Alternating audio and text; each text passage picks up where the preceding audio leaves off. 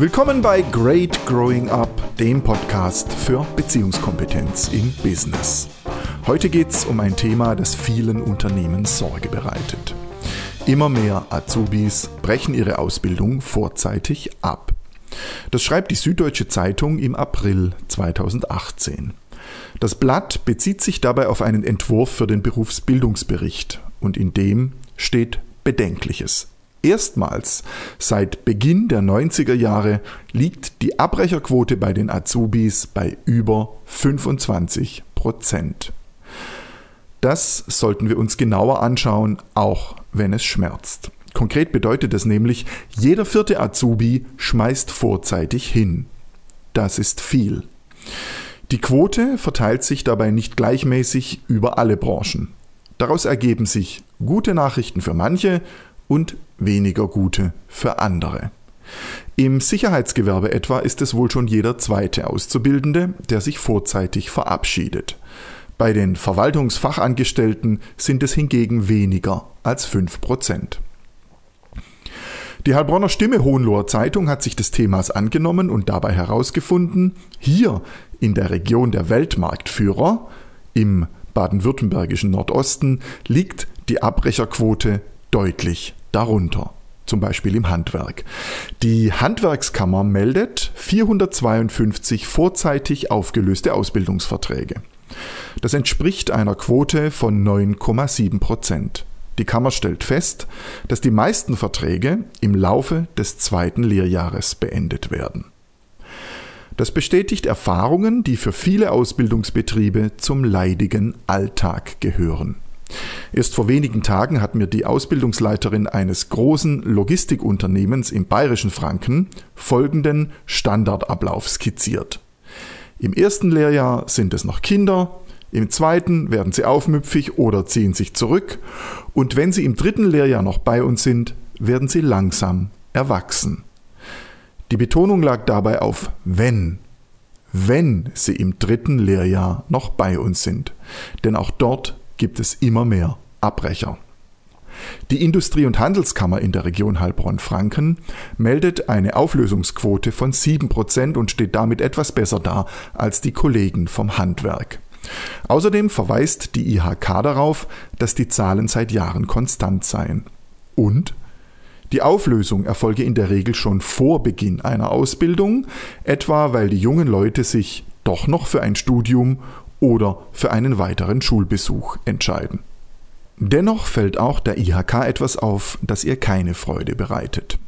Die Betriebe klagen, dass viele junge Menschen unklare Vorstellungen vom Arbeitsleben und von ihrem Beruf im Speziellen hätten. Auch aus diesem Grund gibt es ja immer mehr Berufsinfotage und Ausbildungsmessen in ganz Deutschland.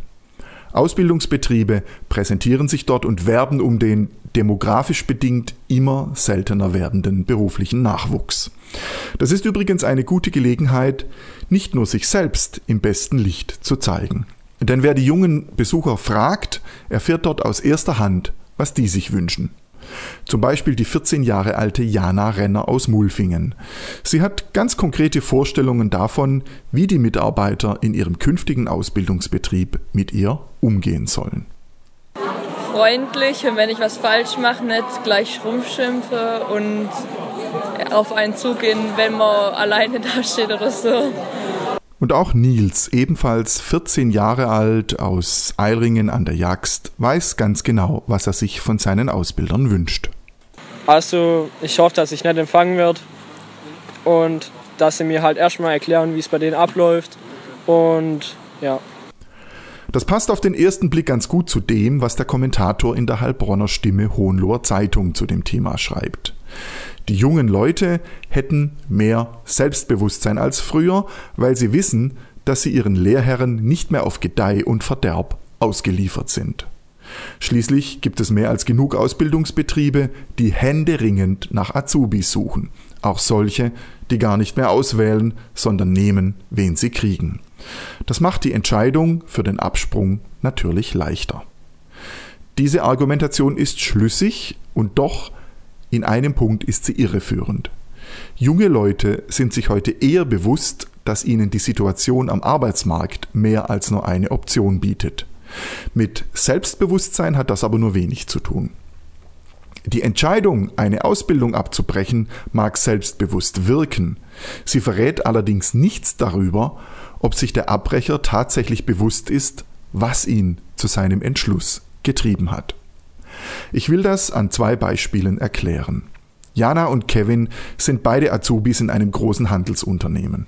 Im ersten Lehrjahr hatten beide viel Spaß. Sie hatten viel Freude während des Outdoor-Camps zum gegenseitigen Kennenlernen und erlebten den Beginn ihres Berufslebens als angenehm spannende Herausforderung. Zu Beginn des zweiten Lehrjahres aber trübte sich die wirtschaftliche Lage ein, die Anforderungen an alle Mitarbeiter erhöhten sich und der Umgangston wurde rauer. Kevin erlebte ein paar unschöne Situationen, als er Fehler machte. Sein Ausbilder kritisierte ihn mehrfach. Das passte Kevin gar nicht. Nach ein paar Wochen entschied er sich, das Unternehmen zu verlassen und brach die Ausbildung ab. Jana erging es ähnlich. Nicht alle Aufgaben, die ihr übertragen wurden, gelangen ihr. Sie steckte Kritik ein und musste sich die eine oder andere Standpauke anhören. Zweimal wurde es ihr zu viel und sie sagte ihrem Ausbilder, dass er recht habe mit seiner Kritik, aber seine Wortwahl und der Tonfall würden sie verletzen. Jana brach nicht ab. Wer hat mehr Selbstbewusstsein? Für mich ist die Antwort klar. Kevin wirkt zwar selbstbewusst, tatsächlich aber wirft er hin, weil es ihm zu unbequem wird. Das ist legitim, aber im Grunde nichts anderes als Flucht. Sobald es unbequem wird, bricht Kevin ab. Das ist ein Verhaltensmuster, das mir in Trainings immer wieder begegnet. Menschen, die mit ihrem Leben nur dann einverstanden sind, wenn es ihnen drei Dinge erspart. Ärger, Trauer und Angst. Mit den sogenannten negativen Emotionen wollen viele Menschen lieber nichts zu tun haben. Ich bin überzeugt, dass genau das dahinter steckt, wenn die Sprecherin der IHK sagt, junge Menschen haben unklare Vorstellungen über das Arbeitsleben. Ich gehe noch weiter und sage, viele haben unklare Vorstellungen vom Leben. Das Leben bietet nun mal nicht ständig Grund zur Freude, sondern hin und wieder auch Situationen, die uns emotional herausfordern. Wer das akzeptieren kann und sich darin trainiert, mit Ärger, Trauer und Angst erwachsen und verantwortlich umzugehen, der entwickelt Selbstbewusstsein. Zum Beispiel Jana. Sie nimmt das kritische Feedback an und steht zudem für sich selbst ein. Warum? Weil sie bewusst, ganz bewusst wahrnimmt, dass der Tonfall und die Wortwahl ihres Ausbilders sie verletzen. Sie teilt das mit und nutzt so die Chance, um sich weiterzuentwickeln. Und das sowohl auf der fachlichen als auch auf der menschlich-emotionalen Ebene. Das nenne ich selbstbewusst. Natürlich hat auch diese Medaille zwei Seiten. Branchen oder Ausbildungsbetriebe, denen immer mehr Azubis weglaufen, müssen sich schon die Frage stellen, wie sie zu dieser Entwicklung beitragen. Einfach nur mit dem Finger auf die jungen Leute zeigen, ist billig. Da liegt Manfred Stockburger, der Kommentator in der Heilbronner Stimme Hohenloher Zeitung, richtig. Die Frage, ob die Abbrecherquote auch etwas mit der Bezahlung oder mit den Arbeitszeiten zu tun hat, verspricht möglicherweise interessante Antworten. Und das sicher nicht nur im Handel und in der Gastronomie. Da reden wir übrigens noch nicht vom Umgang miteinander. Aber gerade der ist entscheidend, denn an ihm machen viele Jugendliche fest, ob sie sich in ihrem Ausbildungsbetrieb gut aufgehoben fühlen oder nicht. So wie Selina Orto, 18 Jahre alt, aus Künzelsau. Also ich würde mir gerne wünschen, dass die ganz nett zu mir sind und dass die halt auch nicht alles durchgehen lassen, sondern mir auch meine Fehler und Stärken zeigen. Also sagen, ja, das hast du falsch gemacht, das macht man lieber so oder so. Und ja, dass da einfach ein Team ist und die mir dann auch helfen und ja. Die Botschaft ist klar. Die Jugendlichen wünschen sich Ausbilder, die ihnen klar sagen, was sie falsch gemacht haben und ihnen zeigen, wie sie es besser machen können.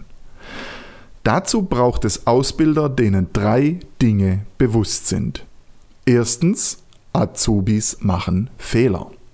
Zweitens, das kostet mich Zeit und manchmal auch Nerven. Drittens, und genau das ist mein Job. Viele Unternehmen haben das begriffen. Wer Auszubildende behandelt wie der letzte Dreck, muss sich nicht wundern, wenn sie ihm weglaufen. Ich finde, die äh, Ausbilder, die sollten freundlich, äh, hilfsbereit und halt, dass die auch was beibringen und nicht so einfach, dass sie dich so kehren lassen oder so. Sagt Henning, 13 Jahre alt, aus Heimhausen an der Jagd und stellt damit klar, dass er mehr will, als nur den Boden zu fegen. Gerade junge Menschen wollen Aufgaben selbstständig lösen. Sie brauchen solche Erfolgserlebnisse. Und immer wieder scheitern sie auch daran. Genau an dieser Stelle entscheidet sich, wie Azubis ihren Ausbildungsbetrieb wahrnehmen. Als ein Unternehmen, das ihnen mit Wertschätzung begegnet oder eben nicht. Es gibt Ausbildungsbetriebe, die machen an exakt dieser Stelle einen fatalen Fehler. Sie wollen um jeden Preis Wertschätzung vermitteln und tun alles, damit sie entsprechend wahrgenommen werden. Sie packen ihre Azubis und Studenten in Watte. Und das, obwohl junge Menschen wie Yannick, 14 Jahre alt aus Eilringen, etwas ganz anderes wollen.